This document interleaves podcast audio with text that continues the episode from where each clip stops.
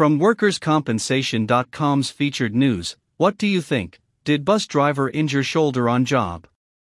By Frank Ferrari. This audio presentation is brought to you by WorkCompResearch.com.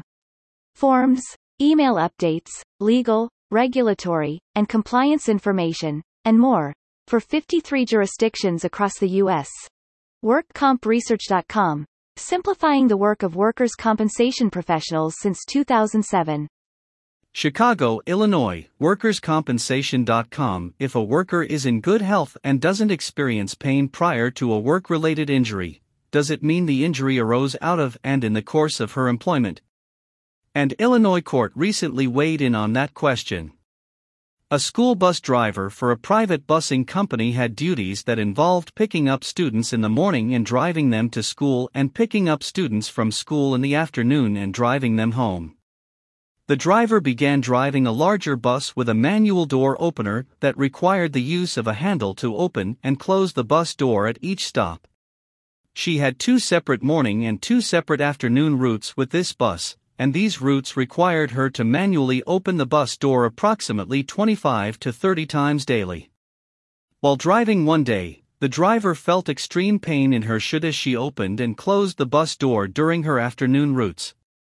Despite the pain, she did not report her injury to her supervisor, but took over the counter pain medicine when she got home. After waking up the next morning with pain, the driver completed her four routes for the day and told her supervisor that she needed to see a doctor. The driver filled out an employee injury form and went to a clinic. Several days later, the driver sought medical treatment.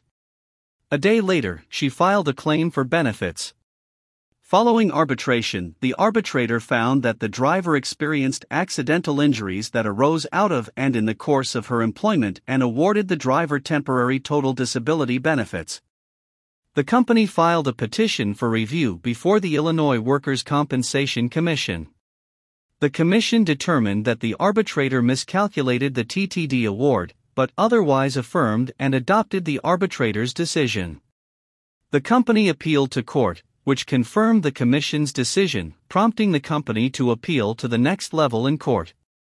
The company contended that there was nothing wrong with the door opening mechanism, so the injury didn't happen because of the driver's job. Under Illinois law, a worker must establish that she experienced a disabling injury that arose out of and in the course of her employment. Did the driver's injury occur because of her job? A. Yes, she felt pain in her arm and shoulder while operating the bus. B. No. Opening and closing the bus door would not have caused the injury. If you chose A, you agreed with the court in American School Bus Company LLC v.